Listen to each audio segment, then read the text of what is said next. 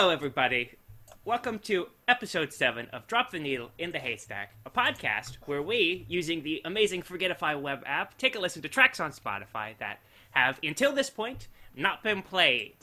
Uh, this is episode 7, and I'm Robbie, and I'm joined by Eric and Matt, as usual, but we also have a special guest to this episode. Eric? Yeah, let me introduce our good friend, Chelsea D'Souza. Chelsea D'Souza is a Steinway young artist from Mumbai, India. She has won four All India piano competitions, the 2010 IIYM International Piano Competition, a host of other competitions. She has degrees in politics and in piano performance and vocal accompanying from Oberlin College and Conservatory. She also holds degrees from the Peabody Conservatory and is currently pursuing her DMA at the Shepherd School of Rice University. Chelsea, why don't you say hello to everyone? Hi, Eric, Matt, Robbie. Thanks for having me. I'm really excited. Oh, of course, thanks for coming on. We're happy to have you here. Alrighty. Um, well, we're going to hop right into the show, but first we have a brief sponsored message. Today's sponsor is 10 Mitts. Tired of those metal gloves that promote bad cutting form in the kitchen? Can't seem to keep your fingers together? Buy 10 Mitts and experience perfect cutting form like never before. 10 Mitts, mittens for your kitchen. Well, thank you for that, Eric. He did it again. I'm I a little did it again. confused. It's okay. You don't need to understand it because none of us do. So, Eric, why don't you introduce our first selection for today? Yes. So for our first selection, we have Only One Man by Julio de Iglesias. I'm not going to give too much of an introduction right now. We'll talk about it, um, I think, after we've listened to it once. One man has to hold out his hand to have women that love him so much. They want to undress me, to feel and caress me. For so many years I've been touched. Oh, you lucky,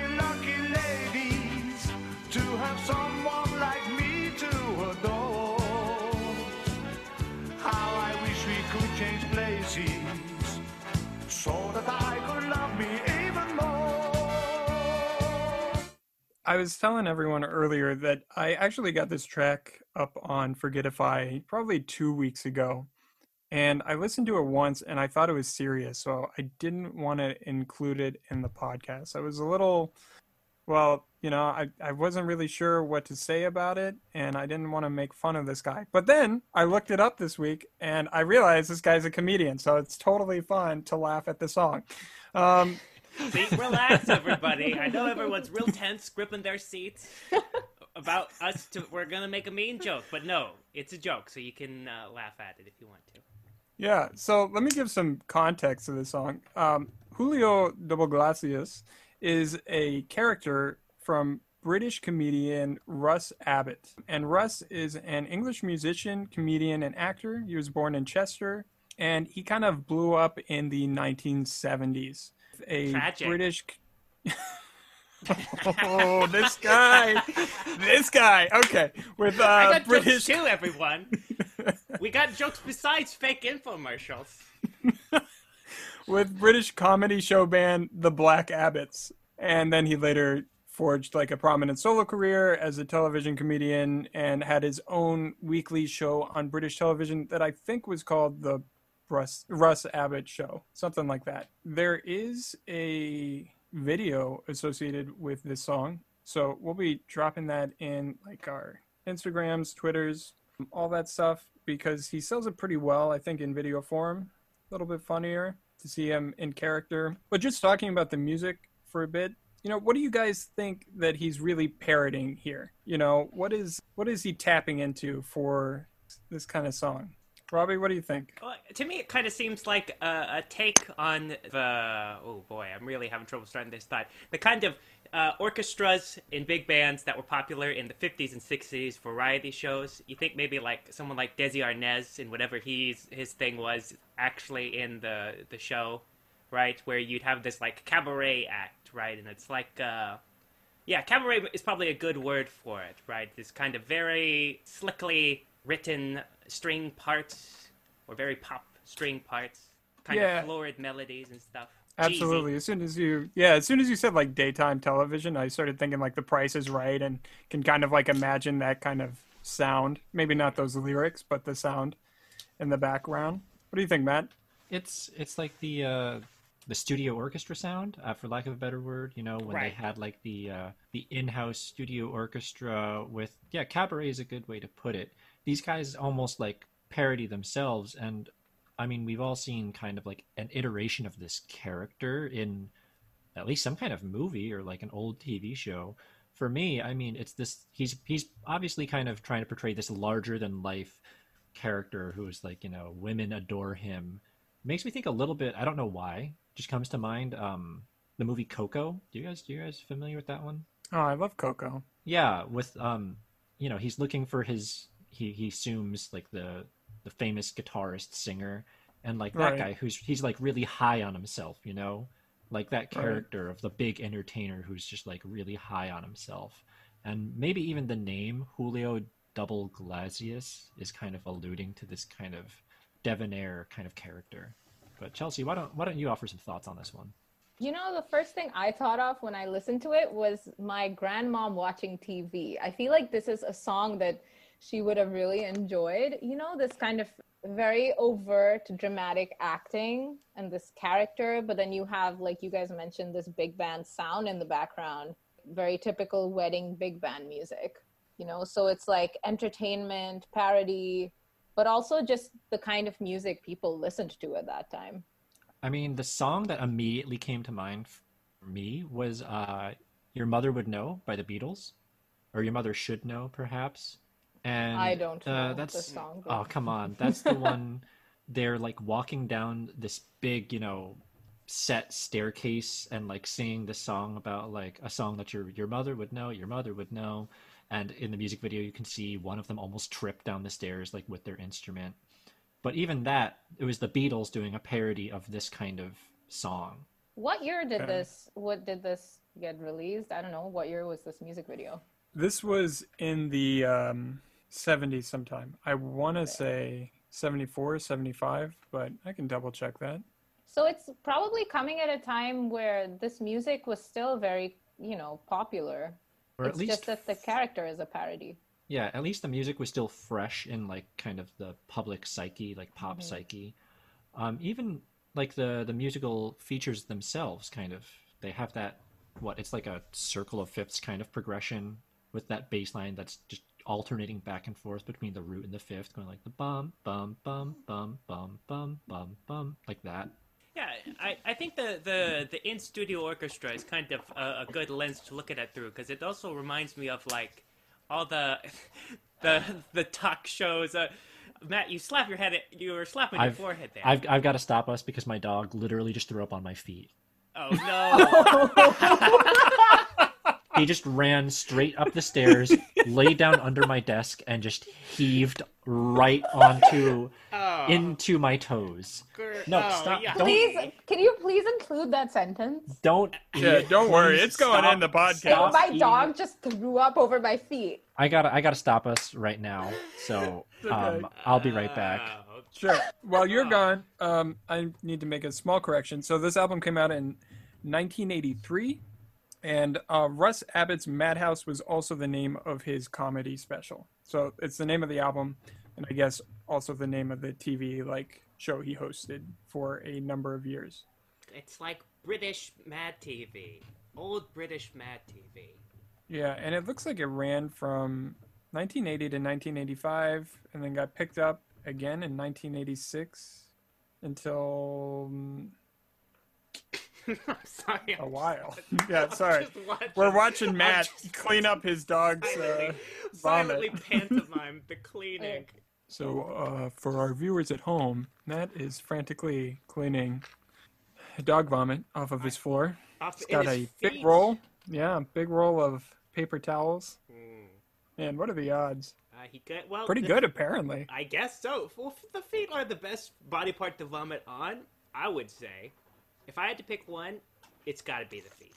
It's got to be the feet for sure. not the hands. Not the hands. No, with the hands, I guess the cleanup is easier because you just, you know, you walk right over to the garbage and throw it away. You know. Just what the one the throw up you're holding in your hands? Yeah, if it if it vomits on the hands, you know. Gross. I love Matt mugging to the camera. Can he hear us? Yeah. We no, can't he hear can't him. hear us.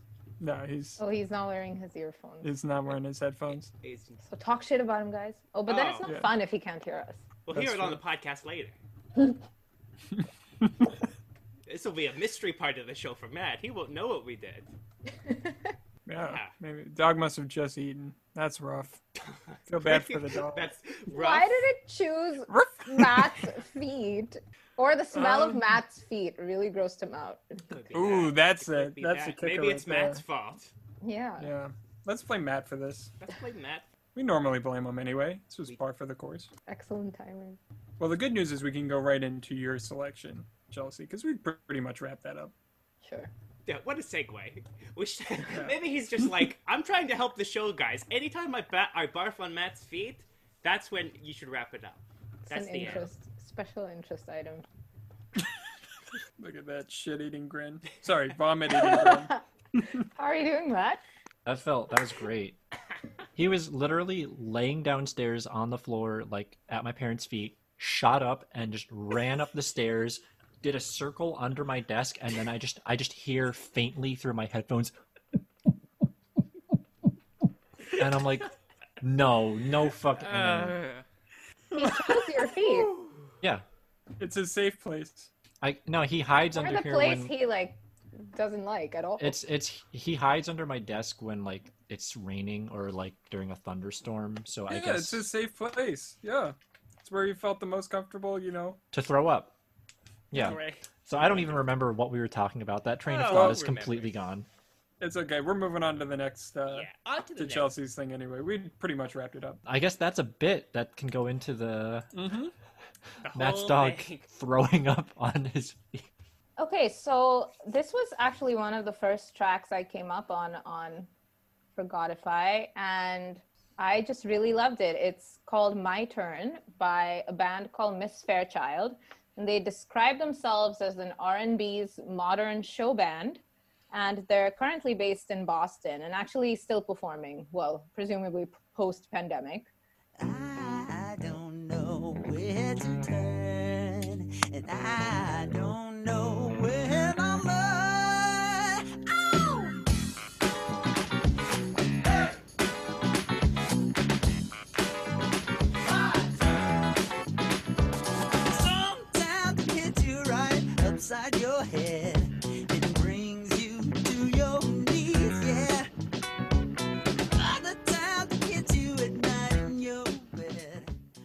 Yeah, so I don't know about you guys, but I'm really into these songs that have like one line with just the singer, and then suddenly the beat drops, and you have this really groovy, funky vibe going on, right? Yeah, it's sick. I like it because it creates that little suspense of like what's gonna happen. And I think didn't we have that sort of a similar thing with uh what was it Ghosts where it was like that heterophonic kind of opening between like the instruments and here we had that again with like that single kind of guitar doubling the singer's melody there before like the actual like beat started.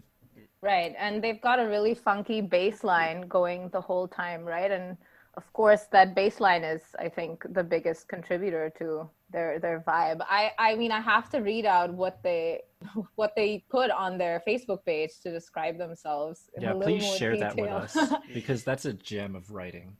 So this is actually a quote from the Boston Phoenix, which they seem to have really liked because that's their byline. It's imagine if Prince from the beautiful experience era and Justin Timberlake, minus the NSYNCers, hooked up to make an album. It would have mad, sassy, make you want to pour milk all over your body kind of consequences. Miss Fairchild is creamy and smooth, like the milkshake you never want to stop sucking on. What does why why pour milk? Is it like Yeah. when you have something hot that you have to pour milk on it? I think it's probably just the creaminess, right? Like that juicy baseline, right? I mean, it's pretty. I, if you think about it, it's like a very slick groove. On their website, they call themselves musical sex. You heard it from the horse's mouth here, folks. So if that doesn't make you want to check them out more, I like the comparisons though to Prince because that that one just makes a lot of sense to me. Prince and like James Brown, Yeah. the instrumental style of like the bass line and that guitar, that's just that screams Prince and James Brown to me. Absolutely. Right, but high register strumming in the in the middle. Yeah. And it's kind of what you get uh, in a lot of uh, that classic funk music, or, or the those that take influence from that, right? Uh, or maybe this is just how I think of it. Is all these rhythmic rhythmic phrases, right? That's kind of like the whole bit of the song. It's the rhythm of the bass line, da da da da da da ba-cow, ba da da da da da, and that's sort of what really propels it forward. And you hear that a lot. And I think James Brown is a good good comparison. Prince is good. The Bo- we should get the Boston. What was it? The Boston Herald, the Boston Sun, Boston Phoenix. Boston. Not even close. Boston Phoenix. uh, we should get them on the show. The whole paper. There's something also the style is like immediately recognizable, right? Mm. As soon as you hear that that voicing for the guitar with that like tight, I think it's like the there's that third right at the top of the voicing for that strum pattern, the da da da da da da with the chromatic step down and then back up again, in like that kind of call and response where like the you know the singer says a line and it almost seems like the instrumental ensembles like answering back. You know that style is like you immediately the image comes to mind, right? Right, and it's like that seventh chord that doesn't act like a resolving to, you know. the that anything after that. non-functional seventh chord for all our theory nerds out there. Yeah, hope you noticed that. So um, I just did some quick internet sleuthing. I am sad to say, Robbie, that the Boston Phoenix is now defunct No. and probably won't be rising from the ashes. Ah. Gone too soon. well, at least they got this one excellent review in before. Right. Yeah. One good one before the end. That's the most Yeah. any of us can hope for. we should have Matt's dog vomit on him on every episode now. Sorry, guys. But yeah, did did you have any other uh, kind of info you wanted to share about this one, Chelsea? Um, I think I mean that's about it. I found it kind of interesting that I went on their website and there was very little about the people who are in the band. They have a couple fo- posters that show like three dudes, you know, holding their like guitars, but there's very little information about who these people are, which makes me feel like this is like a local band that plays a lot of local shows and I feel like it would be really cool to get to hear them live, you know? There's something about that too. I would love to hear them live. I feel like they'd be really strong performers live, especially because of the way that the singer sounded. Like that voice is very distinct. That's a very distinct singing style. Yeah. it made me think of Vulfpeck a little bit, I Yeah. think, you know? It's very like chill in a way that makes you want to listen to more. When was that album recorded? Uh, 2008. It's 2008. just a. wow. It's not quite an album. More It's like, like, an a EP. yeah, Little EP, an EP. yeah. Yeah. That's interesting because I would have said like that makes sense because there seems to be like a resurgence of interest in like that older-ish styles of music with like you know Vulfpeck kind of resurrecting like the Carole King sound. But I mean, if this was 2008, then I've got I've got nothing on the cultural relevance of that for now. Yeah, because what, like the last probably four years, we've really heard a return in the the funk kind of sound in our popular music. Like uh, Dirty Loops or Snarky Puppy. I mean, you could go back farther for Snarky Puppy, but even like really, really mainstream music has really embraced funk in the last few years. I'm trying to think uh, specifically like Downtown, which was a collaboration between Macklemore and someone else. Uh, what was the really big one that uh, you heard on the radio constantly? Bum ba dum bum bum Uh, bum. Oh, Uptown Uptown, Funk. Funk. yeah. Oh, Uptown yeah. Funk, you That's right. like, Right. Yeah. Yeah. Bruno, Bruno Mars, Mars. What was that album? Uh, 24 Karat Magic or something jukebox. I think it was something jukebox. Sounds right to me. Yeah. But um no, yeah, that's right. Bruno Mars really had he like had a big retro phase that I think really sparked public interest in in kind of like throwback, right? Or even Daft Punk, right? When Daft Punk went kind of more mainstream when Get Lucky was really big. That was like a big disco throwback album. yeah. I wonder also if you could attribute a little bit to this is more niche, but like Jacob Collier. I think this is a little bit maybe pre Jacob Collier. He's only been around for the last seven years, you know, since his first famous video. Oh yeah, I just meant like also with kind of recent uh, interest in in Oh, old yeah. retro style music. Yeah, when what is um, Miss Fairchild's uh, latest album? When was their latest release, Matt? Can Take you a check real quick? Looks like 2013. Yeah, I hope they're maybe. still Joe around. band. I mean, Oh, that's they, their they thing. I- dropped. Oh, Wait, this one says 2019, and then before okay, that so they put out a single in 2019. I mean, it sounds like their whole vibe is like entertaining people, right? I mean, even look at the song titles. Like, w- go back to those singles, Matt. There was like "Life of the Party," "Show Band," right? Kind of serious. Yeah. Yeah. They've actually they've got a pretty sizable repertoire here. Yeah. It reminds me of um, I when I was in New Orleans and I happened upon this music festival that was on the Bayou. It was called Bayou Boogaloo, and there was a band that played there that I never heard of. It was like a local Houston or New Orleans band. I can't remember. And it was a very similar vibe. I feel like there are a lot of local bands that are kind of going down this funk route and like writing stuff in that kind of vibe just to entertain, like playing at bars and playing at local shows. Yeah, that, that Yeah. makes sense. I remember you talking about that band too. Like you showed me the recording that you took on your Google yeah Pixel. i mean it's just it's it's a really fun time you know i think they were called the suffers so Okay. if you're out there listening, please feel free to contact us so you can be on the show. The Boston Phoenix just collapsed, so we need a new guest. If- no but if you worked at the boston phoenix get in touch with these guys Yeah, whoever wrote that article. All right. Right. Um, Shall we Should move, we move on on to you, Matt? Uh, yeah, to my selection for this week. I again, I kind of like just uh, dropping the needle on these, ha ha ha, and not spoiling anything too much. This is why your dog vomited on you. really you sure you don't want to ch- share the name So this is called uh, Ragtime Trip Hop, and it's by Mark Birnbaum. And I'm just gonna let it play for a good 30 seconds here.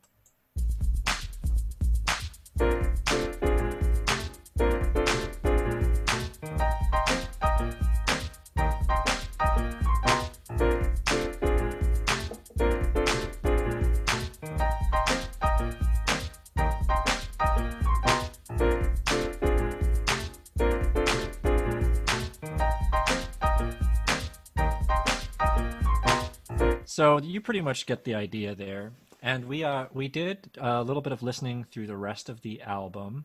And that's pretty much the style that we're going for here, just kind of a straight fusion of like hip hop beats with ragtime and rag like era piano playing. So I was actually able to do a little bit of digging on uh Mark Birnbaum here.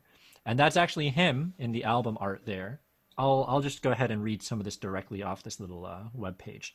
If you love jazz music, ragtime music, and the New York City nightlife, then chances are you have heard about one of the greatest blues piano players named Mark Birnbaum.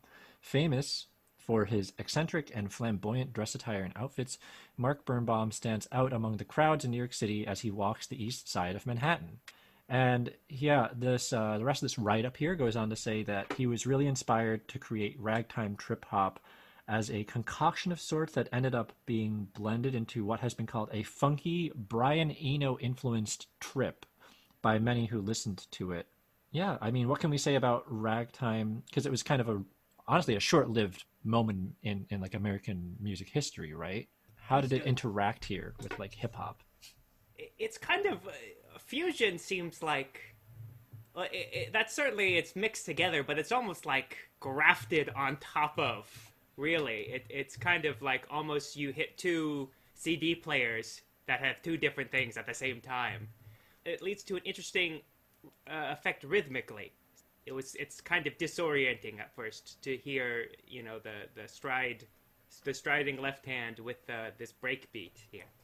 I think it's funny you say hit the play button on two um, CD drives because I, it reminded me of like the phasing, right? That like Steve Reich mm-hmm. did with his early tape recordings. Because I mean, within every like big beat, all of those little beats that are being articulated in that classic hip hop, the thing that's going on, like they never quite line up, right, with the ragtime because it's just a completely different rhythm mm-hmm. but the big beats line up, right? So it's this feeling very out of phase within every signpost. Right. It's kind of like in jazz, sometimes you talk about playing on the back of the beat or, or leaning on the back end of the beat. And that's sort of the impression I got with uh, listening to it.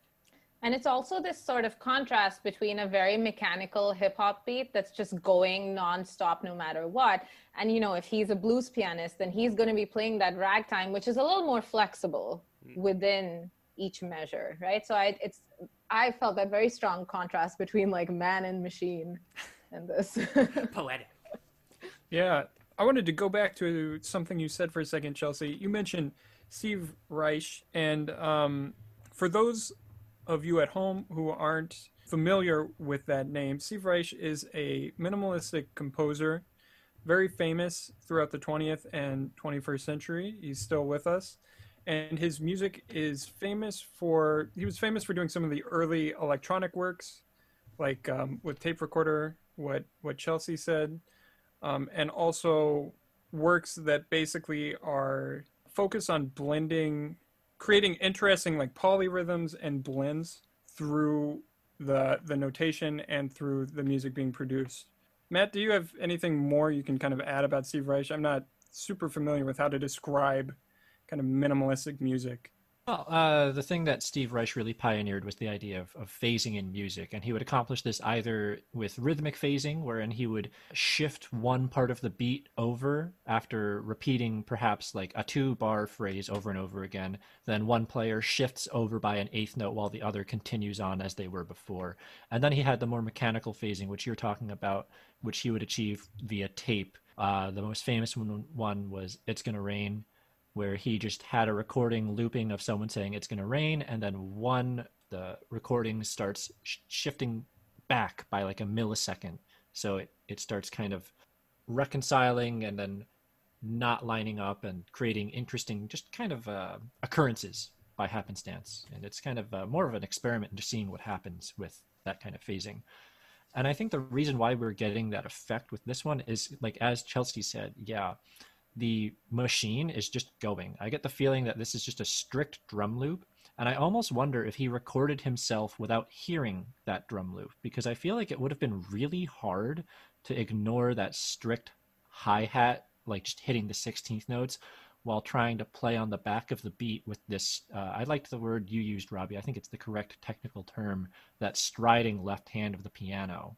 Yeah, it, it would be hard to reconcile these two things at once as a performer, right? It would it sort of would take an element of ignoring maybe part of the rhythm or, or really focusing on a different maybe pulse or, or just awareness of what you're doing. Speaking of Steve Reich, there is this one for people who may not be familiar or haven't heard his music. I think a good one to start with maybe uh, it's called clapping music. Is that right? Music for clapping. believe, yeah, it's clapping music. Yeah, Yeah, clapping it- music. and that's a really good example, a really straightforward. And yeah, here I am clapping into my microphone as if to illustrate my point. I think that's a really good example of, uh, or it really kind of demonstrates the idea very clearly and in a very simple and interesting kind of way. But I like this idea of um, attempting to fuse ragtime with trip hop because ragtime is a genre of American old popular music that was entrenched entirely upon its its uh, function as dancing music. Every ragtime rhythm served the purpose of a certain kind of dance. I mean, there were cakewalk rhythms, there were certain types of trots like foxtrot, and I think this was a really cool experiment in you know fusing hip hop, which is literally just using rhythms to create dance rhythms, with another older form of dance rhythm. So it was a pretty neat experiment and a cool concept to pursue with a, an album here. I think we Yeah. would be omitting something if we didn't talk about the fact that ragtime came from the African American music scene, and so does hip hop, right? And hmm. here we have an artist who's sort of taking them out of context and fusing them to create something, but that's not a proper fusion, right? In the sense we think of collaboration to create something new.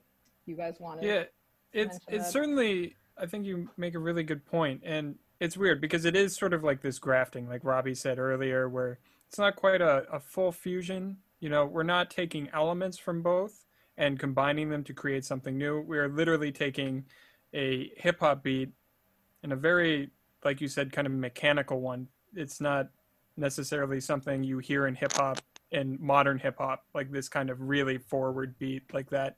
And then also taking ragtime and just placing one on top of the other. But for me, I'm not sure what the experiment was designed to accomplish. Like certainly this isn't something I've heard before, and and on, on its own right, it's interesting, and I guess elicits some kind of reaction. You know, I I say to myself, oh, that's you know that's interesting. I haven't heard that before. But what is he trying to accomplish here, and why trip hop?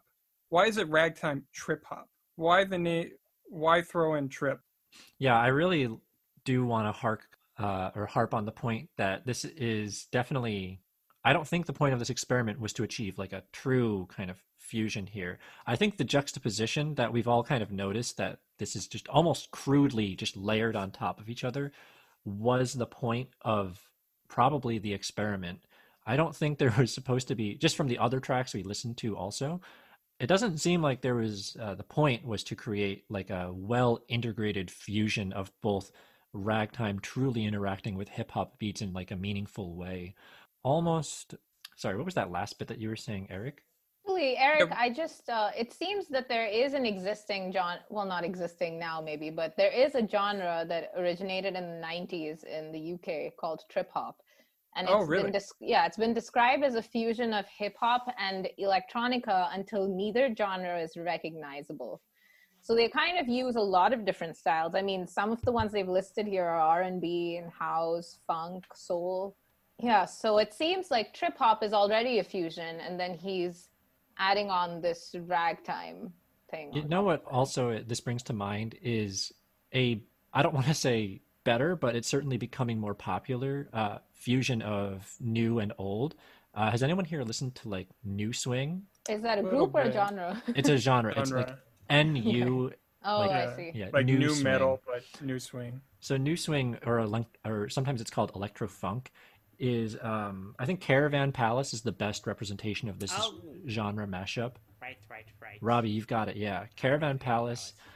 It's a really cool genre of music that I, I quite enjoy, where they uh, kind of take old samples of like old jazz singers, so maybe like Chet Baker or something like that, and they put they actually make a good electro beat that goes underneath it, and they do some kind of processing, like you know, like some low filter or high filter passes, and like sidechain compression. It's a really cool genre that I think takes this idea and actually achieves a really cool and like refreshing result. I'd recommend, yeah, if you just want to check out like Caravan Palace, there, it's it's it's a fun time.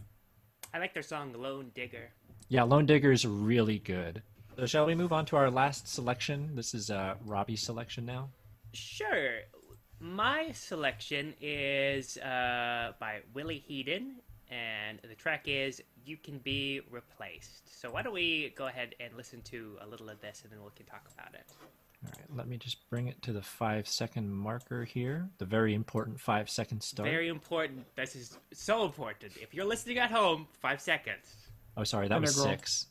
Oh God. My god. bad. Right here on the five. There we go. Christ. Now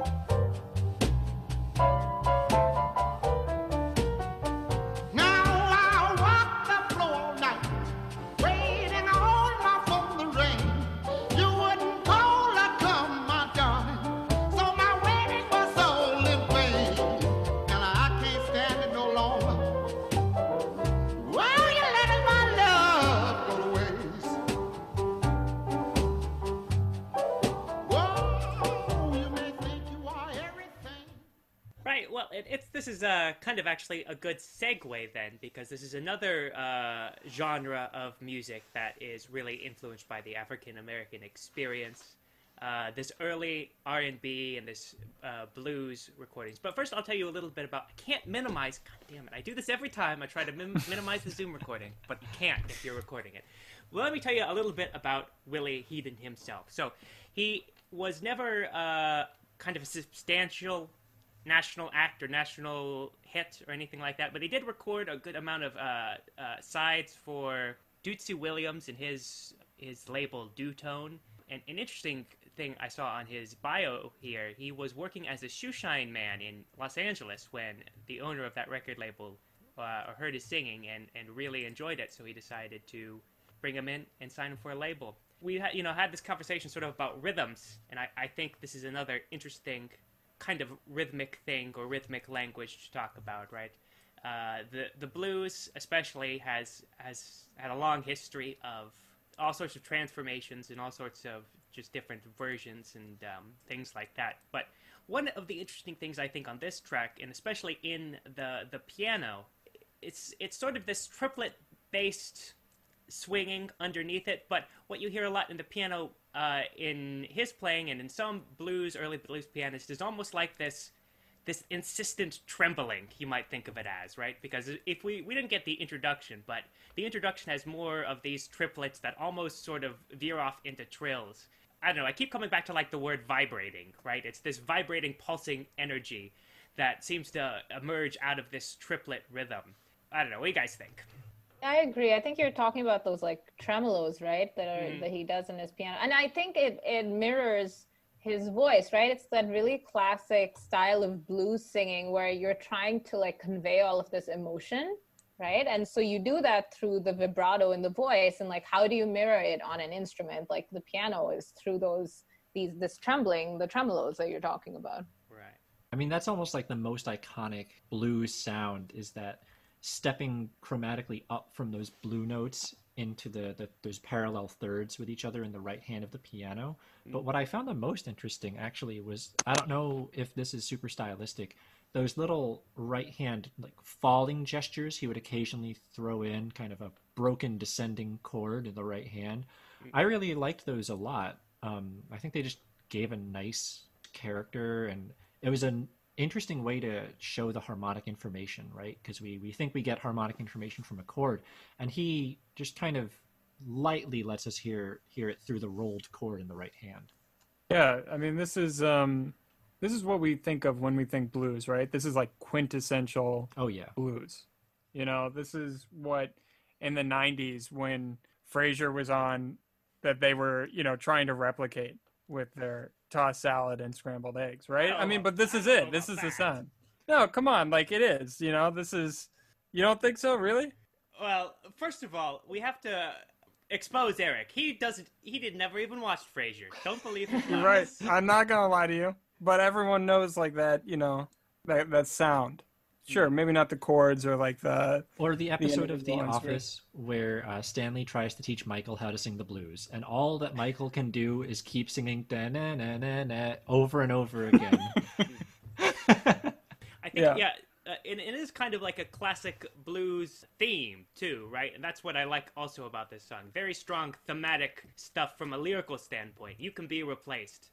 I think we've talked a few times now about I lo- you love a song that's like the name of the song is gonna get a lot of play in the song itself, right? Because and if you listen to the rest of it, the, all these phrases end with "you can be replaced," and it's talking about you know trains replacing covered wagons and like the outhouse being replaced in modern houses. And so it's really kind of uh, fun lyrical stuff that all hangs together really well.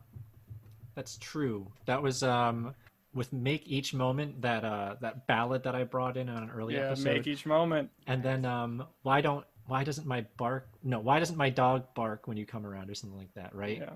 where we were just waiting for that that hook the punchline almost and I liked again it was very satisfying to hear the punchline for this song you can be replaced at the end of that long phrase All in all, good selection, Robbie. Thanks, Eric. Sorry I busted your balls about Frasier again. No, it's okay. I'll I have haven't this- watched Frasier Eric needs that But- treatment at least once an episode at least once an episode. Should we move on to our segment where we talk about what we listened to this week? Sure. Now, before before we start, I'd like to go for Matt because looking when we when we started today's episode and we saw the recently played list on the Spotify that he still had, you know, that he had from last week. The last played track was My Clarinet Quintet from last week's episode by Ensemble Olaxis. So I'm just going to answer for Matt right now. Matt didn't listen to anything this week. that is actually completely false so the reason why your the reason why your clarinet quintet was still up on my spotify is because i was trying to find it to integrate into our instagram stories Uh, i couldn't find the track in because uh, the spotify instagram thing. I don't think it seems to be operating on the same search engine that actual spotify is. And i was trying to get the exact like the umlauts and the exact spelling for all of the words in the title to try and type it in. So I I, had to pull up your track so that I could go to the album to look up all the information, and I couldn't even put it on Spotify because Eric has to put clarinet in the episodes now. So I did listen to things, Eric. Yeah, so I went for the brutal takedown and it didn't work. Yeah, Oh. it didn't work. Putting up some air balls. All right, Matt, Why- why don't you go then? What did no, you no. listen? I uh, I think I'm a little late to the to the party here, but I was listening a lot to Porter Robinson's single uh, "Something Comforting." It's a really cool track. It reminds me a lot of the last big track that he had, um, "Shelter." Same kind of energy, and I really like it. It has this kind of bittersweet uh, sound to it. You know, when like you know when like the music sounds happy, but the lyrics are sad as hell. It's like one of those. So that's something comforting by Porter Robinson. Okay, I remember actually one of the one thing I listened to this week was the latest NPR Tiny Desk video because one of my friends from undergrad just won their Tiny Desk competition and Oh. um and you know the news came out early on in the pandemic so of course they couldn't go in and record their little Tiny Desk concert at the NPR building so they did it on top of the Javits Center in New York uh, so you guys should check it out. It's a great vibe. Um, open air, socially distanced little concert. Her name is Linda Diaz. She's an awesome musician. Yeah. Sounds great. Be sure to check that out. Yeah, so this week I'm not even going to mention the clarinet. I didn't listen to a clarinet album this week, uh, but I did listen to. I went back to one of my old favorite albums, Acid Rap by Chance the Rapper. Sometimes I like just heading back there and putting that on repeat. A lot of great tracks, and of course, that's probably the album that made him blow up to begin with. Yeah, Robbie, what'd you listen to this week? This week, hold on, let me get it off of my Spotify. Uh, I listened to an album called Love Lore by the band Deerhoof, and it was quite an experience. It's like it's like sen- essentially okay. Stay with me. It's a cover album, uh, but it's like five individual parts. There are like Love Lore one, two, three, and four, and each of those has different snippets, or like thirty to forty to maybe like two minute long bits of a song, all grouped together in these five parts, and they're really interesting. It's got everything from like Ornette Coleman to Velvet Underground, just sort of all kind of mashed together, and it's really good. I enjoyed it. That's Say- Deer Say the name and album again. The uh, band's name is Deerhoof, and the album is Love Lore, and it's got a dash in between the words. Love dash Yeah. lore. It just seems like a centaur kind of themed. I don't, I don't know what about the name and band name that comes together, but I'm just picturing like centaurs in the middle of the forest. You're thinking because The of deer the deer and the lore. and lore. Yeah, yeah, Yeah. Like mm. eldritch lore. You know. Do you want them to be the cover band for some Lord of the Rings? Oh, definitely. stuff? Yeah. They they only do bardcore music. That's right. Back to bardcore. I love bardcore, man. I listened to a little bit more of it. It's so dope. It's so funny. Alrighty. Should Eric give us our classic sign off for the week? No, because first Robbie has to tell everyone that we should be uh, what listening or no signing up on Twitter. Do we have the Twitter now with the Drop Yeah. Haystack? Yeah, and at the Drop Facebook. Haystack. You got it. Yeah, and, and the Facebook and the Instagram. You got to follow us everywhere. Like, Uh, comment. well, on the Facebook and Instagram, we're drop the needle in the haystack. Thank you for clarifying. All these Leave things are important. Leave a good review on Yelp and Google and find us on those Yeah. TikToks. You Yeah. guys are on Yelp? No, we're not. We should, we should be on TikTok, though, Eric. I can write a Yelp review. I can I think it it's too late to be on TikTok now. Oh no. That's true. If you haven't downloaded it already, you missed the bus. I missed the bus. Oh, I miss the bus too. that's you're so not missing But tragic. anyway, yeah. So do all those things. It really helps our analytics out. We really appreciate it. Thank you as always for listening, and uh, we'll catch you next week, everybody.